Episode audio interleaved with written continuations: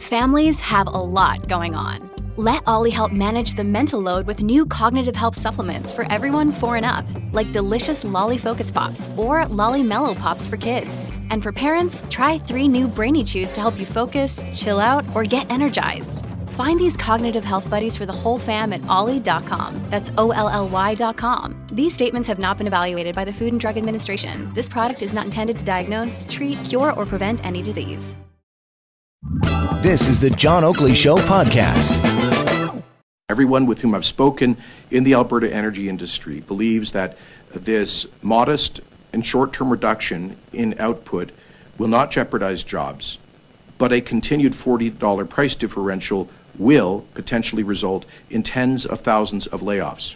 It's Jason Kenney, Conservative Party leader out there, a United Conservative Party in Alberta. He's supporting Rachel Notley's choice to impose a production cut on the province's oil producers, 8.7% cuts that would end uh, at the end of, uh, well, come January 2019. So, whether or not this will work, let's find out. Dan McTeague is with us on the line, senior petroleum analyst and principal behind GasBuddy. Dan, how are you doing this afternoon?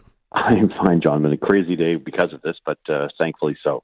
All right, so uh, cutting production by 8.7%, uh, an extreme measure by anyone's yardstick. Will it work? Well, it'll work because at this current level, you're producing 200,000 barrels a day that uh, has no market. Uh, well, it has a market, but has no means in which to get it there. So you're storing the stuff. And here's the problem, John. There's no more storage uh, uh left in Alberta. There's nowhere to put it. So refinery, rather, uh, producers are churning out uh, on the good faith that the federal government gave them that they would get their pipelines, and by this point we'd have them flowing.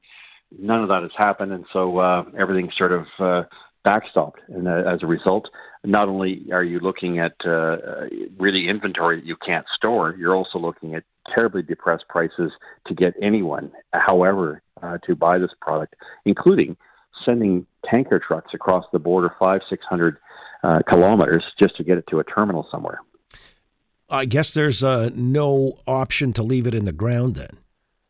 Well, that's the intention of those who have opposed pipelines, but uh, the rest of the world wants Canadian oil. Uh, nowhere else in the world is oil blocked in the same way that Canada permits.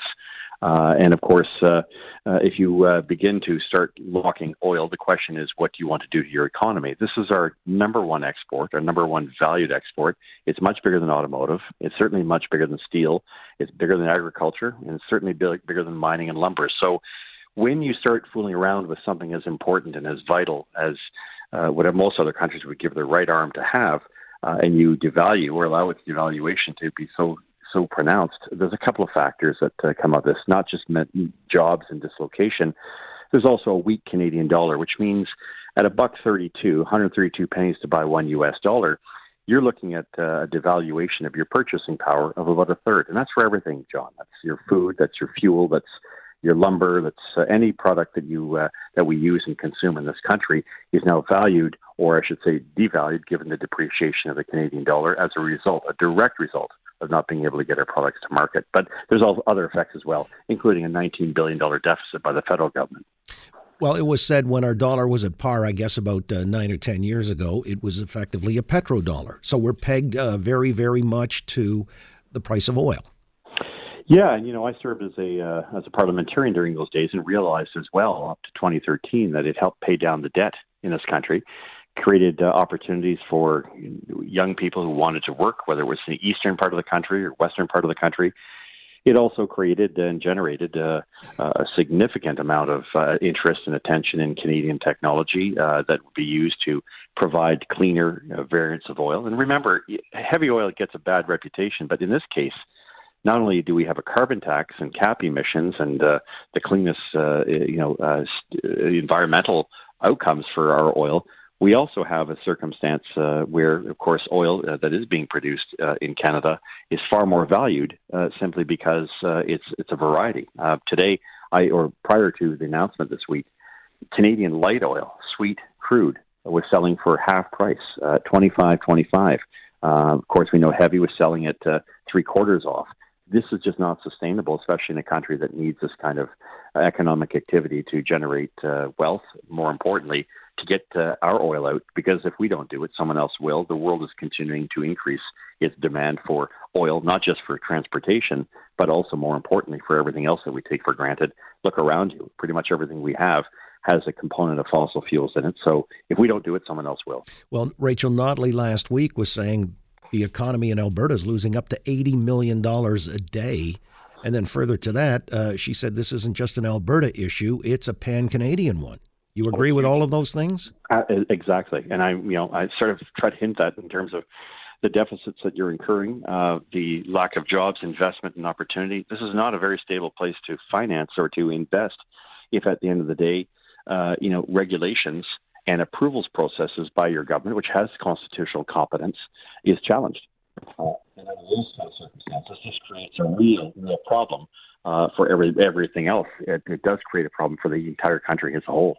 Well, explain something, Dan. You sat as a liberal. Uh, what's going on with this particular party at this moment, where they don't seem to be interested in expediting this Trans Mountain pipeline or even seeing that our oil, our Alberta oil, uh, gets moved to Tidewater or international markets. Instead, we're importing Saudi oil at uh, a cost of, I don't know how many, $300 million a day or something like that, I read?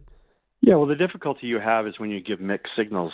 You want to mollify the green elements in this country, uh, those who are committed to destroying the energy industry and burying it in the ground. Uh, it's a little bit like saying, let's take uh, General Motors and Ford and all these others and bury those in the ground as well because we don't like the fact that they use fossil fuels.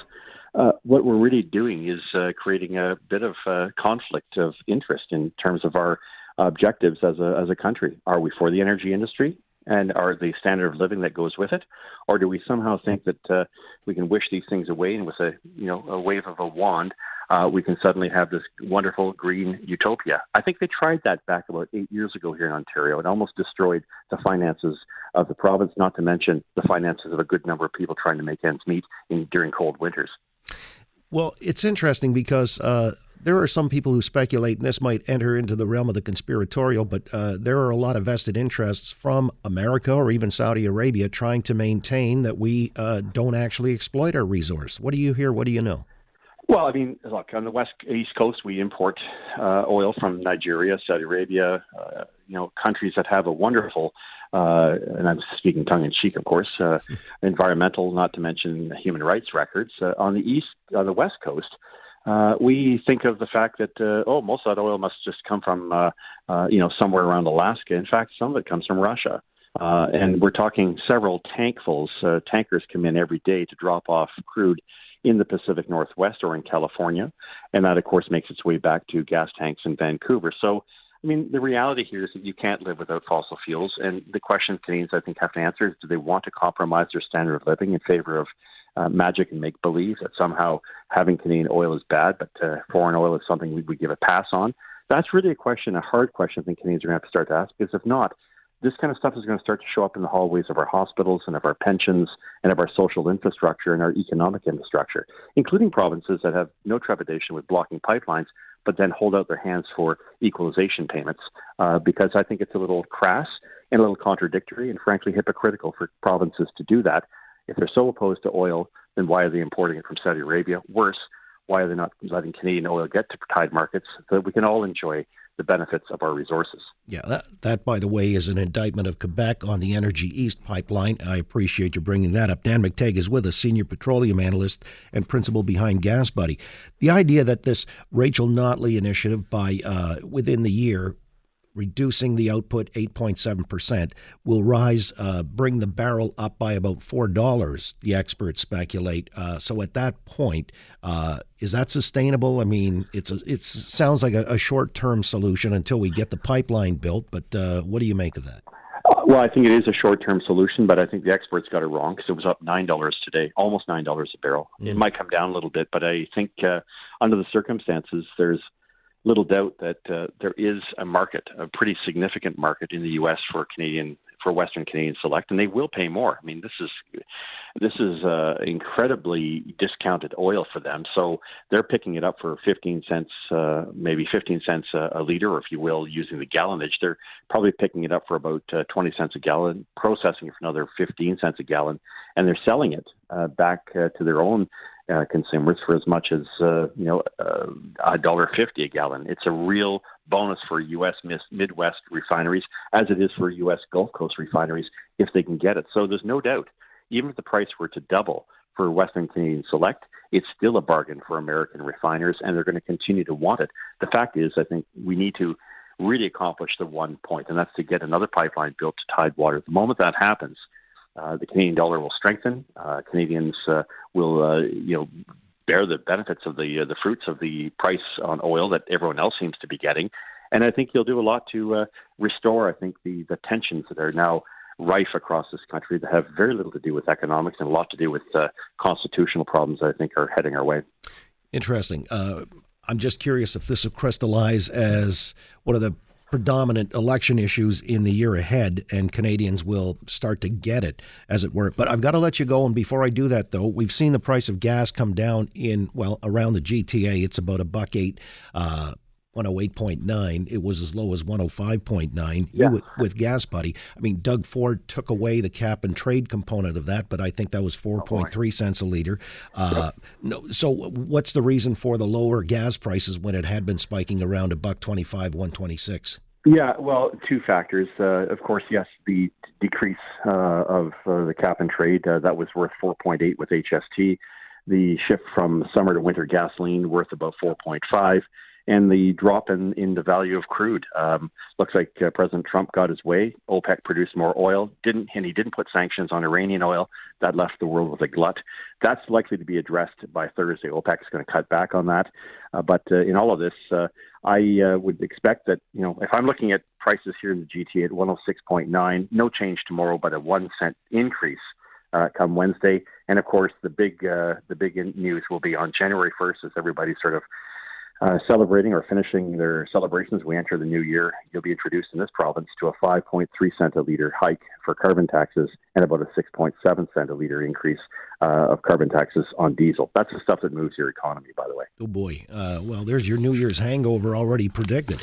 Uh, very good, Dan. I appreciate your time and uh, explaining a lot of the intricacies of uh, the petroleum in- industry. Always a pleasure, John. Thanks for having me. Thank you, Dan McTeague, again, senior petroleum analyst and principal behind GasBuddy. Thanks for listening to the John Oakley Show podcast. Be sure to rate, review, and subscribe for free at Apple Podcasts, Google Podcasts, and anywhere else you get your on demand audio.